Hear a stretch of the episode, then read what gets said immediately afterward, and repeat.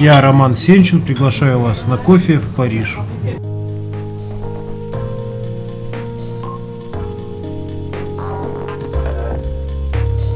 По-моему, когда находишься на расстоянии, виднее то, что ты оставил, хотя, хотя бы на некоторое время.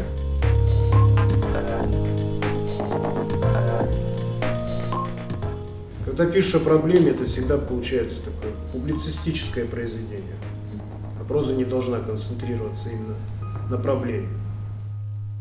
Писательский кофе. Подкаст Русины Шихатовой. Привет, это «Писательский кофе», подкаст о писателях и писательстве.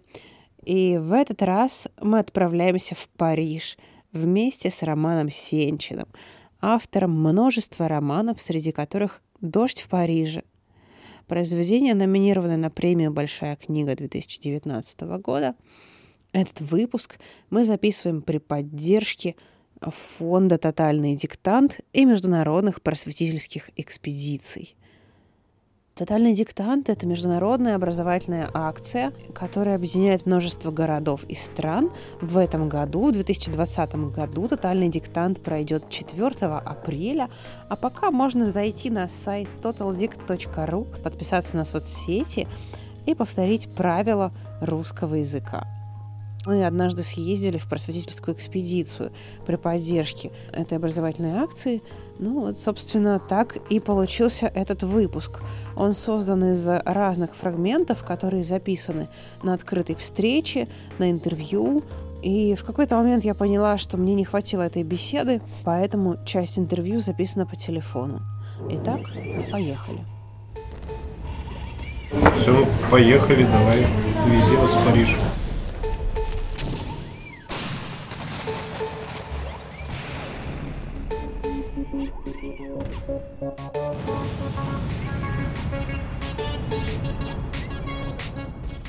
«Дождь в Париже». О чем этот роман? Автору сложно рассказывать о чем, потому что критик видит подруг... другие грани, другое содержание. Читатель может видеть и третье, четвертое, и пятое.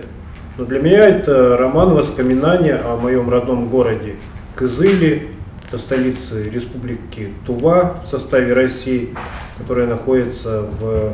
на юге Сибири, скажем так. Оттуда я родом. В девяносто третьем году наша семья из Тувы уехала. Я приезжаю туда каждый год практически, но уже как гость на несколько дней. И я решил зафиксировать свои воспоминания, то, что я вижу в последние годы.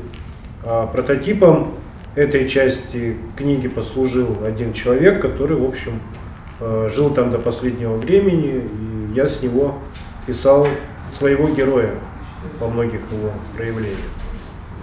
Надо сказать, что Тува сейчас это такая мононациональная республика, нетитульные оттуда практически все уехали, поэтому русский мир, так сказать, где-то он расширяется, а где-то он, наоборот, в России скукоживается. На Северном Кавказе, в некоторых республиках Сибири, Поволжья.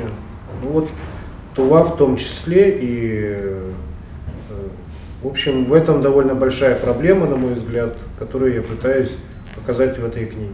В одной из литературных поездок пять дней, и было два мероприятия, в остальное время я был свободен, у меня были огромные планы, но погода была такая, что приходилось проводить время в отеле. С соцсетями я еще тогда не был связан, телевизор говорил на иностранном языке, из занятий главных у меня было это перебирать в уме свою жизнь.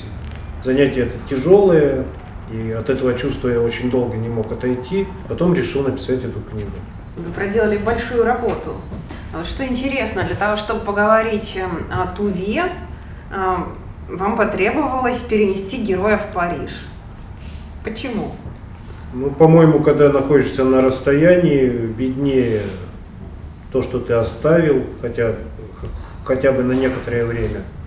В общем, вспомните Есенина: лицом к лицу лица не увидать, большое видится на расстоянии. И, может быть, мой герой, уехав на несколько тысяч километров от своей родины, увидел ее несколько по-другому, свою жизнь в том числе увидел как бы с, с высоты птичьего полета, скажем так. Ведь очень многие мечтают переехать во Францию, жить здесь. Вот, наши гости, гости нашей встречи в основном здесь живут. Ваш герой в итоге возвращается и остается жить там, где он был. У него нет мечты переехать в Париж. Ну, мечты переехать у него нет, но концовка, в общем, открытая. Там говорится, что пора ехать на родину. Ну, не знаю, доедет он, не доедет. Для меня это, в общем, точки в этом романе нет. Ну, надеюсь, что он доедет. Хотя прототип, когда я уже заканчивал книгу, он уехал. Несколько меня подвел. Если бы он уехал раньше, может быть, и книги бы не было. А, а так он для меня был таким ориентиром, маяком, с которого я писал и к которому укреплялся. Прототип, то есть реальный человек, с которого вы писали героя. Ну, во многом, есть. во многом, да. да. Хм. Давайте да. поговорим о других ваших книгах.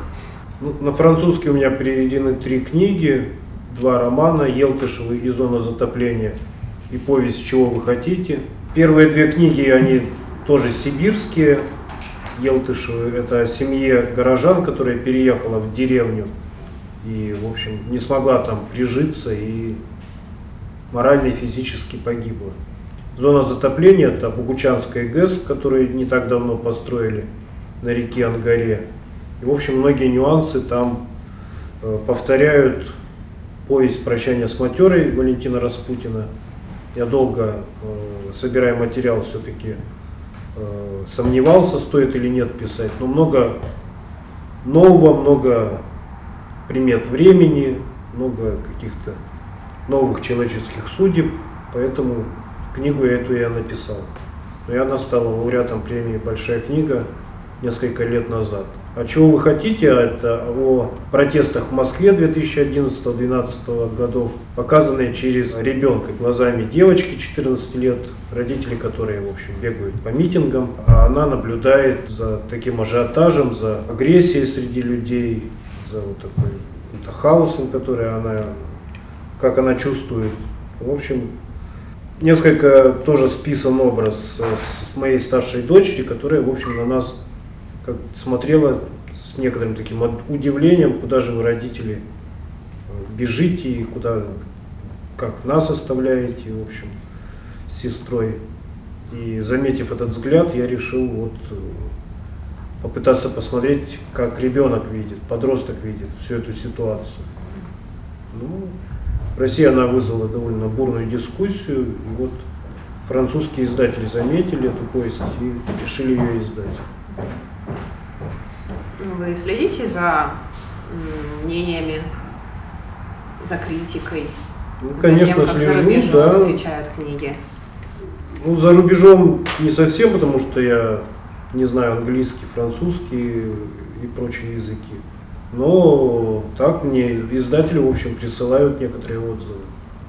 Ну, вижу, что книги замечают, и это меня радует, конечно. Самое плохое, когда у них нет читателей. Может быть, у нас появились вопросы в зале, их можно задавать сейчас. Скажите, пожалуйста, какие увлечения были у вас в детстве, и, может быть, было что-то, что повлияло именно на то, что вы стали писателем? Как складывался вообще ваш писательский путь? Увлечения были такие какие-то полудетские, там лепил солдатиков из пластилина. Ну, довольно так, как это сейчас называют, реконструкторы. Вот я пытался вот эту форму как-то тщательно пролепить. Для этого приходилось читать книги, смотреть альбомы, которых тогда было очень и очень мало. Ну, и это увлечение тоже, по-моему, меня подтолкнуло к чтению книг. Вот, ради того, чтобы слепить там форму корниловцев, я читал «Хождение по мукам», Казаков читал «Тихий Дон». Ну и потом все сильнее и сильнее увлекся чтением. И, и начали нас... писать сами. Ну, в общем, да. Сначала подражал Жюль Верну, например, э, Стивенсону. Пытался за них писать продолжения или приквелы, как сейчас называется. Но потом увидел, что это как-то у меня не получается, и стал э, пробовать описывать ситуации, которые происходят в школе, во дворе, Ну, постепенно это вроде бы стало получаться. Но печататься я стал уже после армии. Мне было двадцать три — двадцать четыре года, когда я отнес свои рассказы сначала в газету, потом в журналы, потом поступил в Литинститут. Ну так вот постепенно и дошел до нынешней жизни. Тогда такой вопрос. А чем живет писатель, кроме писательства, кроме написания книг и рассказов? Ну, у разных людей разные увлечения. Некоторые рисуют картины, кто-то собирает жуков, как Павел Крусанов, например. Но он очень серьезно к этому относится, у него специальные ящики. Вот. А вы? Писать постоянно, конечно, невозможно, на это тратится мало времени, но чтобы писать, нужно читать, на это уходит много времени. Ну и окололитературные дела, заработок, написание рецензий. Вот. Каких-то хобби у меня особых нет. Ну, наверное, чтение книг – главное такое увлечение. Вот. Немного занимаюсь музыкой, когда попадают музыканты, которые близки мне эстетически. Мы репетируем, записываем песни. Вот такое бывает. Вы так скромно говорите, немного. В смысле? Немного. Музыкой. Ну, немного, немного. Периодически. Что же, может быть, у нас есть еще вопросы в зале? О каких острых проблемах современности, на ваш взгляд, стоит писать и говорить сейчас? М, отличный вопрос. Спасибо. Да просто о жизни писать. Жизнь состоит из проблем, радостей, то есть целый набор. Вот. Специально акцентировать на какой-то проблеме, я думаю, это будет публицистика. Вот даже когда я писал «Зону затопления», я там концентрировался не на самом строительстве ГЭС, не на том, что там будет водохранилище, а на тех людях, которые живут в зоне будущего затопления. Вот. Как устроен их быт, как их э, готовятся переселять, их взаимоотношения. Вот. Когда пишешь о проблеме, это всегда получается такое публицистическое произведение. А проза не должна концентрироваться именно на проблеме. А как вы считаете, как э, можно и нужно привлекать современную молодежь к чтению э, литературы и вообще нужно ли? Привлекать нужно, но заставлять бесполезно. Это я знаю по себе. В принципе, из школьной программы я читал вовремя единичные произведения. Или читал их раньше, или читал много позже. Сознаю, что «Войну и мир» в школе я не прочитал целиком. Это и невозможно, по-моему. Хочется бегать на улице, другие проблемы. А тут нужно читать вот, нет, вот такую. Придет само. Нужно заражать чтением, и главное, по-моему, что учитель литературы может, это читать вслух на уроках. Не требовать от ребенка э, обрисовать образ Ильи Ильича Обломова, потому что это невозможно просто. Над этим люди бьются уже полтора века. Кто такой Илья Обломов? Никто не знает. У каждого свое мнение. А в школе нам прямо говорили, что это такой лишний человек, тюфяк, безвольный, вот, и так далее, и так далее. Лучшие уроки — это когда учительница брала книгу и начинала читать. И потом мы бежали домой и искали в домашних библиотеках или в школьных библиотеках книгу, чтобы продолжить ее читать самим. Вот. А заставлять это бесполезно. Я по своим дочкам знаю. Я заставлял, и никакого толка не было. Сколько им сейчас? Ну, уже взрослые, нормально. Так. Нельзя сказать, что они читают запоем, но читают. У нынешних молодых людей и подростков своя совершенно литература. Mm. Нельзя сказать, что они ничего не читают. Вы просто следите за этим? Ну так, краем, что, что, краем глаза. Что читает молодежь? Вот сейчас я не могу назвать. Mm. Я как-то записывал и даже пробовал читать эти произведения. Старшая, которая сейчас за двадцать, она вот «Сумерки» читала, «Гарри Поттера» читала, конечно. Это из тех, кого я помню. Ну, такую литературу подобную.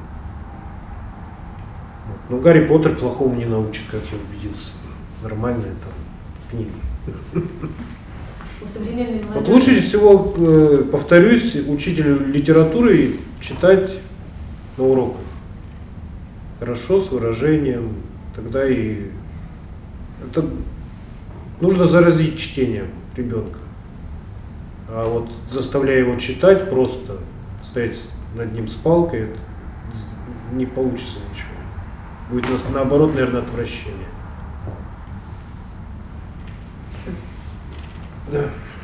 У современной молодежи, на ваш взгляд, сейчас больше возможностей для реализации каких-то своих желаний, мечтаний, для воплощения в жизни? Или... Ну, с одной стороны, в России проходит столько разных конкурсов, слетов, что действительно там не те, которые показывают по телевизору, а настоящих, и творческих, и научных, что действительно э- реализоваться на каком-то этапе довольно легко, если у тебя есть знания, талант. Вот. Поступить в институт уже это какая-то рулетка с ЕГЭ, с этим. ЕГЭ же это не только тесты, это ты отправ... ребенок или его родители отправляют в пять вузов, э, анкеты, дубликаты аттестата и ждут у моря погоды. Кто там, исходя из оценок ЕГЭ, из баллов, их куда позовет. Потом скорее бегут туда сдать э, аттестат в тот вуз, куда их позвали. Но я сам наблюдал это. Опыт. Да. Опытный человек. Личный, да. Да. Я бы со, со своим аттестатом никуда бы не поступил. У меня очень был плохой аттестат, и все, а я поступал в три вуза. Все решалось на собеседованиях, на таких устных экзаменах. В общем. А что у вас было по русскому языку и литературе в школе? Тройка. У вас была тройка, да, по русскому языку и литературе. Вы, а я вы все, поступили в Литинститут я, потом. Я четыре года в литературном институте бился за свои правила mm. орфографии и грамматики. В общем, преподавательница меня очень не любила. А на пятом курсе был спецкурс, где нам сказали, что можно писать, как вы хотите. Главное, mm. чтобы это было объяснено художеством. По большому счету... Можно и коровы писать через «а», если это будет художественно оправдано. Такие я тайны открываю литературного института. Ничего себе. Ну а что? Евгений Онегин, имщик, нет, извозчик кричит «Поди, поди» через «а». Что это означает? Поди. Да. То ли поди ниц, то ли отойди в сторону, тогда поди, ну, поди, поди. И филологи, литературоведы до сих пор бьются над этим словом. Что имели в виду извозчики? Кричал такое. Интрига посеяна. То есть, по большому счету, вы шли в литературный институт, чтобы услышать, чтобы писать можно как угодно? Или как? Нет, литературный институт – это уникальное заведение, было создано в тридцатые годы для того, чтобы с огромной и широкой России собирать таланты, давать им прививку культуры, кругозор и дальше отправлять на свою родину, чтобы они писали книги о своих родных местах. И как вам прививка культуры? Нет, но меня Литинститут спас, я поступил туда в девяносто шестом году, уже был таким бесперспективным молодым человеком. девяносто шестой год было очень трудное время в России. Вот, и Литинститут меня именно спас и дал мне будущее, профессию. То есть вы по профессии, что там написано в дипломе? Да, там такая витиеватая. Литературный работник, классификация, литературное творчество. То есть... С этим, с таким дипломом, конечно, никуда на нормальную работу ну, по не профессии стоит. Работаете, как бы получается. Ну, в общем, да, да. Я два раза приносил диплом в отдел кадров. Кадровики смеялись, говорят, ну вам нужна дача, камин, плед, письменный стол, ну творите. У вас это все есть? Нет, к сожалению. Но письменный стол, в общем, письменный нах- стол. находится в разных квартирах, угу, по которым я кочую. А когда вас незнакомые люди спрашивают о профессии, чем вы занимаетесь там, что вы обычно говорите? Пишу рассказы, повести. В общем, люди, сразу, люди, не скрывая. Да нет, многие знают, и, в общем, удивления какого-то это не вызывает. А можно вообще в России? Сейчас вообще слово писатель стало. Я, кстати, писателем себя не представляю, то есть я не представляюсь писателем. В а нашей, нашей среде так, как, это как-то нескромно. Нескромно, вот. Да. Ну, в крайнем случае литератор. Ага. Вот. Ну, сейчас писатели и блогеры писатели, и стендаперы писатели, поэтому слово писатель оно не вызывает какого-то у людей удивления. Да, у нас был вопрос еще один, да, пожалуйста. Возвращаясь к «Дождю в Париже», вам не кажется, что ваш герой, находясь в Париже и осмысляя всю прожитую жизнь, испытывая, может быть, сожаление, тем самым отрицает свою жизнь? Стоит ли возвращаться к осмыслению, ну, может быть, к осмыслению такому ностальгическому своей жизни? Потому что, в принципе, она прошла уже, и у нас как бы больше нет никакой возможности изменить то, как мы прожили свою жизнь. Есть только возможность осмыслить, но мне кажется, само по себе возвращение, оно равно отрицанию. Ну, я бы так не сказал, все-таки он такой жизнелюбивый человек, когда-то был красавцем, ну, сейчас сорок лет по книге он, в общем, еще полон, ну, или полу, полуполон сил и желания жить. Поэтому там он, э, я не вижу, что он находится у разбитого корыта и возвращаться ему не к чему. Да, он много потерял, но ведь все мы, в общем, немало теряем, двигаясь по жизни. Вот. Ну, нет, нет. Я считаю, что это один из моих самых таких оптимистичных героев все-таки в моей прозе. Потому что другие были намного... намного тяжелее, намного безвольнее и драматичнее. Да, то есть еще? Ваш герой, находясь в Париже, осмыслив свою прожитую жизнь, делает так называемый какой-то положительный итог, подводит положительный итог. Ну, невозможно сказать положительный или отрицательный, но в отчаяние это его не приводит. А тяжело... Даже приятные воспоминания, если вот так вдуматься и погрузиться в эти приятные воспоминания, они все равно же порождают некоторую горечь, потому что этого не вернешь. Минуты счастья они были, но они именно были. Мы же редко говорим, вот сейчас я счастлив. Тогда мы просто это слово как-то дискредитируем, наверное. Мы ощущаем счастье через месяцы, годы, десятилетия. Вот. Поэтому э, сам процесс воспоминаний, вот таких довольно глубоких, он э, тяжелый процесс. Мы же привыкли жить в атмосфере информации, постоянно или радио, или интернет. Вот, при любом э, свободном моменте мы забираемся в айфоны, там, смартфоны. То есть мы постоянно себя питаем информацией, заглушая, наверное, вот анализ того, как мы живем. Внутренний. На мой взгляд, так. Да.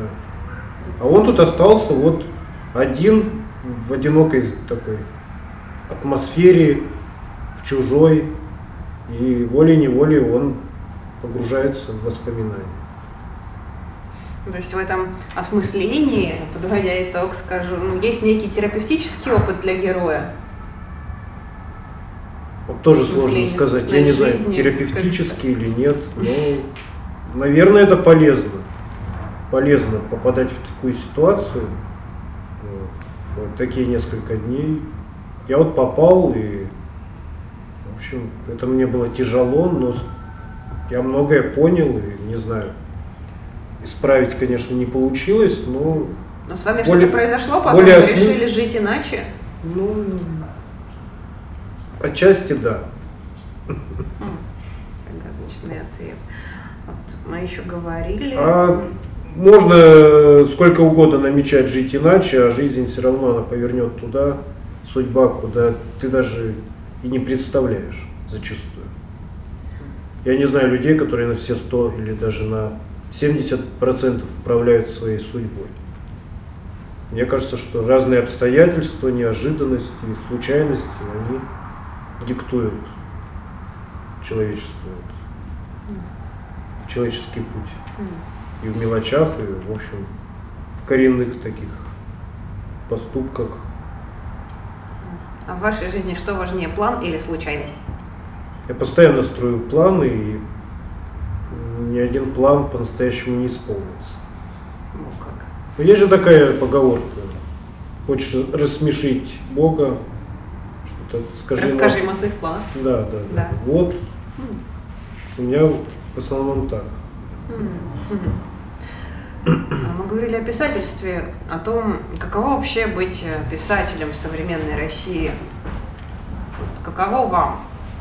С какими-то трудностями вы сталкиваетесь? Ну, сиди и пиши в свободное время. Оно есть? Но оно у каждого человека есть. Кто-то сидит перед телевизором по пять часов или в интернете, а кто-то по три, а два часа с перерывами тратит на то, чтобы что-то писать. Дневник или повесть, или стихи, или заниматься музыкой, ну, или рисовать. Вот это из того же разряда. Ну, трудно, не трудно, ну, писать всегда и тяжело, и, и хорошо. Вот, когда ты видишь, что то, что ты в голове или придумал, или оформил какой-то жизненный сюжет, оно вот превратилось действительно в материальную какую-то сущность на бумаге или в компьютере, а потом, дай бог, в книге, то это, конечно, большая радость, может быть, даже счастье. Вот. Кому-то из писателей не везет. Много талантливых людей, они э, их не замечают или замечают вот так, проброс. Мне в этом плане повезло, и, в общем, довольно много писали, и на каждую вещь есть большой или маленький резонанс. Нет, ну каких-то трудностей писателя прямо в России, я не знаю, не вижу. Ну, например, в романе «Зона затопления», ну, может быть, это мое восприятие так работает, но мне показалось, что довольно критичную позицию высказываете по отношению к некоторым героям. То есть герой Владимир Владимирович, например, другой герой, в котором угадывается известный олигарх. Тут такой вопрос. Вы не сталкивались с трудностями после публикации этого романа? Была ли какая-то Нет, реакция наоборот, от властей? Э, да, я думал, что э, в журналах будут что-нибудь э, вычеркивать, или в издательстве побеседуют со мной, что Были это... такие опасения, да? Ну, ну, в общем, да, ну, не особые опасения, но всегда редактор, в общем, он нацелен на то, чтобы что-то вычеркнуть, что-то попросить изменить, что-то посоветовать. Но здесь редактор был и хороший, и довольно бережный. И вообще издательство выпустило эту книгу «Зона затопления» без всяких э, купюр. А там действительно есть несколько моментов, которые могут показаться такими спорными. Вот. Ну, за эту книгу я получил премию «Большая книга», жюри которой состоит где-то на четверть из, действительно, из бизнесменов очень крупных, банкиров, представителей власти. Вот. Ну, то есть, и, получается, они эту книгу приняли, и приняли э, содержание. Вот. Ну, хорошо, я был удивлен, конечно. Ну, ничего страшного со мной не было. Вот книга «Чего вы хотите», она еще более критическая. То тоже издатели там не вырезали ничего. Я даже спросил, а может быть что-то убрать? Они говорят, ну, потом разберемся тогда. А. Вот. Может быть, ну, есть... На художественную прозу вообще в России обращают внимание, слава богу, власти внимание небольшое. Поэтому пиши хоть, хоть что угодно, издавай с некоторыми вот этими ограничениями, как, ну, касаемо мата. Если там мат, то нужно написать, что это нецензурная брань, обернуть книгу в целлофановую обертку, чтобы ее никто там не прочитал. И восемнадцать плюс. Ну да. Купил, принес домой и читай. Я был недавно на встрече на одной, и там девушки э, говорят, а это сейчас же круто у нас читать в шестнадцать лет книги восемнадцать плюс. Ты взрослый. Да. Там, или накраситься, пойти в магазин, как за сигаретами или за пивом ходят а. подростки. Вот так теперь они ходят за книгами восемнадцать плюс. Меня это насмешило, и я О. говорю, ну, видите, реклама, реклама книгам. Запретный плод всегда жить, более сладкий. Ну да. Может быть, у нас еще вопросы есть, Аня? Да. У нас есть время еще на один вопрос. Пожалуйста. А над какой книгой вы сейчас? Да. У меня вот всегда при, происходит чередование такое. После большой книги я пытаюсь писать снова объемную вещь, но, как правило, ее бросаю на время или навсегда и пишу цепь рассказов или коротких повестей. Вот сейчас как раз этим занимаюсь после книги «Дождь в Париже», пишу рассказы. Надеюсь, что скоро сложится сборник, и я предложу его издательству Елены Шубиной, где вышли «Дождь в Париже», «Зона затопления» и некоторые другие мои книги. Отлично. Но... А нет ли у нас начинающих авторов в зале? Если нет, то я спрошу. А что можно посоветовать начинающему автору, человеку, который вот, пытается что-то написать на русском языке? Да, советы есть. Так как я читаю сейчас очень много рукописей начинающих как раз литераторов, и почти все истории выдумывают, очень много фантазируют, и, как правило, это совершенно беспомощные вещи. А когда человек пишет случай, который или с ним случился, или э, его задел, он был свидетелем или э, участником вот, какой-то истории, какой-то ситуации, то это получается намного сильнее. Я думаю, что вот нужно начинать писать о себе или о своих близких, вот, а потом уже, и когда рука будет набита, можно придумывать, выдумывать, уходить в другие времена, будущее, прошлое. А главное писать. Первое произведение никогда не получается хорошим. Ну, я лет десять, в общем, писал, учился. И уже, как я сказал, после армии понял, что можно что-то показать другим людям. Вот. Поэтому писать, писать. Тогда мы поблагодарим наших гостей. Спасибо. Спасибо, что были с нами. Да.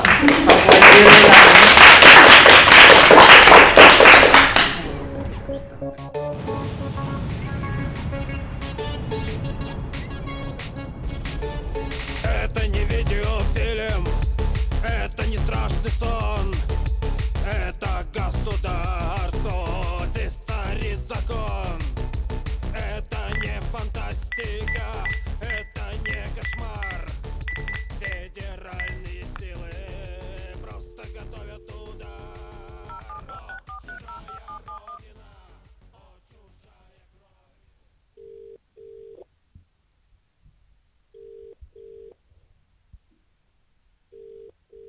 Привет, Роман. Привет. Ну что, выпьем кофе по телефону сегодня? Да, выпьем кофе. Ты сейчас где находишься? Я нахожусь в Екатеринбурге. Я знаю, что новая книга рассказов сейчас готовится, да? О чем эти рассказы? Да. Где происходят действия? Ты же везде уже успел пожить. Там, В основном действие происходит, в общем, грубо говоря, на Урале, где я сейчас и живу. Вот. Ну, я, да, действительно из Азии, поэтому я то, что вижу, о том и пою в основном.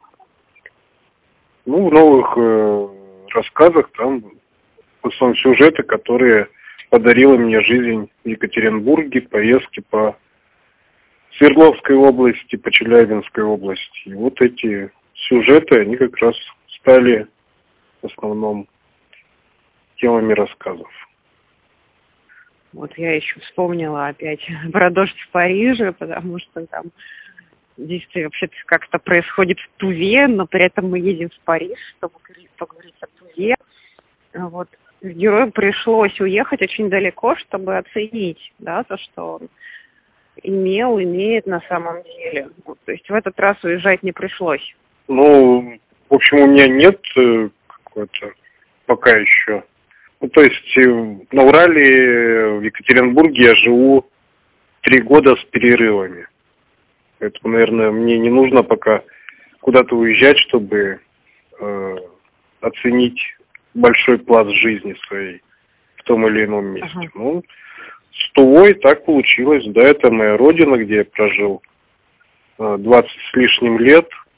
И бываю очень так коротко, хотя и почти каждый год. Поэтому я своего героя отправил подальше, и там он на расстоянии попытался осмыслить свою жизнь. Ну, главное, что ему это удалось. Уже а французов заинтересовал этот роман? Он будет как-то на, фр- на французском? Да, да. Вот, там же, где у меня выходили предыдущие три книги на французском языке. А, вот. а это издательство на Свердловске. Mm. Да, недавно подписали договор, идет перевод. Переводчица а та же, она, она, бывала, да, она бывала в Туве, в Сибири довольно много. По Сибири много ездила, поэтому она, в общем, в курсе сидела.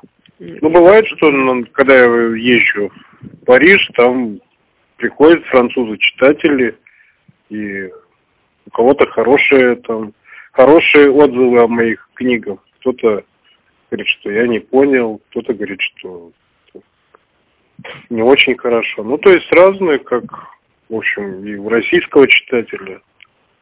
Не все должны быть одного мнения. Ну, лучшие отзывы — это, чтобы книги раскупали. Угу. К сожалению, этим похвастаться я не могу. О, почему же? То есть это, это же было даже в, в коротком списке большой книги. Мне казалось, это те книги, которые в первую очередь должны покупать, нет? Ну, мне тоже так кажется, но не всегда одно соответствует другому. Mm. Ну, конечно, попадание в финал престижной премии, оно немножко увеличивает рейтинги продаж, но не настолько сильно, чтобы был какой-то прорыв. Реально вообще выжить, там, занимаясь только писательством, или все-таки нужно где-то зарплату получать? Как вот это в твоем случае происходит? Я не знаю, не копался в карманах других литераторов, но человек, наверное, пятнадцать сейчас могут жить чисто на продаже книг, вот, а остальные должны чем-то еще заниматься, конечно. Ну, я окончил Литинститут, у меня специальность литературный работник, квалификация литературное творчество. Он такая, в общем, несуществующая профессия. А трудовая книжка-то лежит где-нибудь? Нет, сейчас дома лежит уже много лет. Ну, довольно много. Самозанятый, самозанятый литератор. В общем, да. Хорошо, что иногда поступают э, предложения написать колонку в том или ином издании. Mm. Где-то, в общем, платят более-менее, где-то немножко. То есть журналистика помогает? Ну, это не журналистика, нет. Ну, колонки да, о писателях, о каких-то событиях литературной жизни прошлого или настоящего. Журналистика это сложно назвать. Скорее такая публицистика. А что для тебя быть писателем, быть автором? Это потребность? Не знаю, ну, быть желание, писателем профессия? Не знаю, сложное понятие. Ну, писать, да, потребность.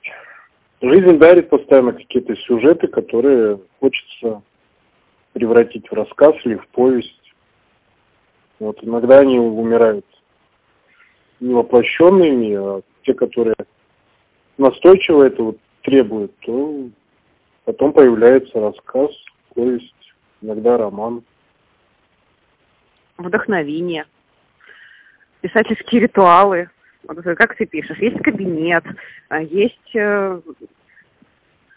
Нет кабинета. Ну, кабинет сейчас есть, да. Mm-hmm. Ну, бывает в гостиницах пишу, бывает в ожидании самолета. Да, а. прошлый год вообще у меня весь состоял из переездов с одного места на другое. Ну да. Но, тем не менее, я написал несколько рассказов.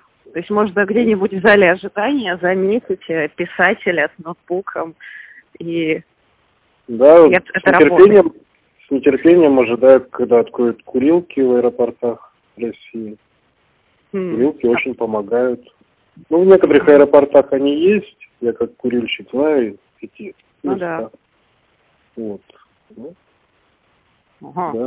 да. ну, ну что же, уважаемая администрация аэропортов, откройте скорее курилки, иначе писателям тяжело. Раньше очень любил писать в поездах. О, ну так, если долго ехать в Туву, например. В Туву нельзя доехать на поезде, ну до Абакана можно, да. От Москвы это трое с лишним суток. Что можно написать за трое суток? Много можно написать. Делать ну, да. особо нечего. А ты вообще кофе пьешь? Конечно. А вот какой? Пью. Прямо сейчас. Да. Я вот люблю фильтр кофе, а ты какой любишь? По две-три чашки. Нет, я нормальный растворимый Нескафе. О. Растворимый он лучше воздействует. Да, правда? Кофеина больше? Да. Ну, вроде бы, да, говорят. Но я и сам чувствую. М. В общем, встал с утра, закинулся растворимым кофе и пошел писать. Бодро. Ну, в идеале так, да. Угу. Отлично. А ты вот сам читаешь, когда пишешь? Что? Что-нибудь. А читаешь ли других авторов, когда пишешь? Есть что-то такое, что можно было бы порекомендовать? Вот. Книги, которые нужно прочитать сейчас. Есть у тебя какая-нибудь такая книга, которая вот... Я недавно закончил вот читать «Землю» Михаила Елизарова. И как? Кто-то ругает, кто-то хвалит. Нет, ну мощно, мощно, долгая. Ну, я прочитал ее не быстро, долго взрослел вместе с героем. Советую, конечно, прочитать. Книга мне как реалисту и читателю реалистической литературы очень понравилась.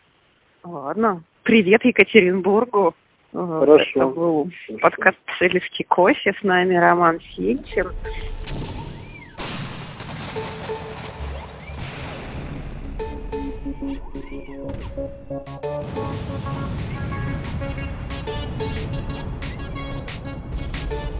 Это не видеофильм, это не страшный сон, это государство, здесь царит закон.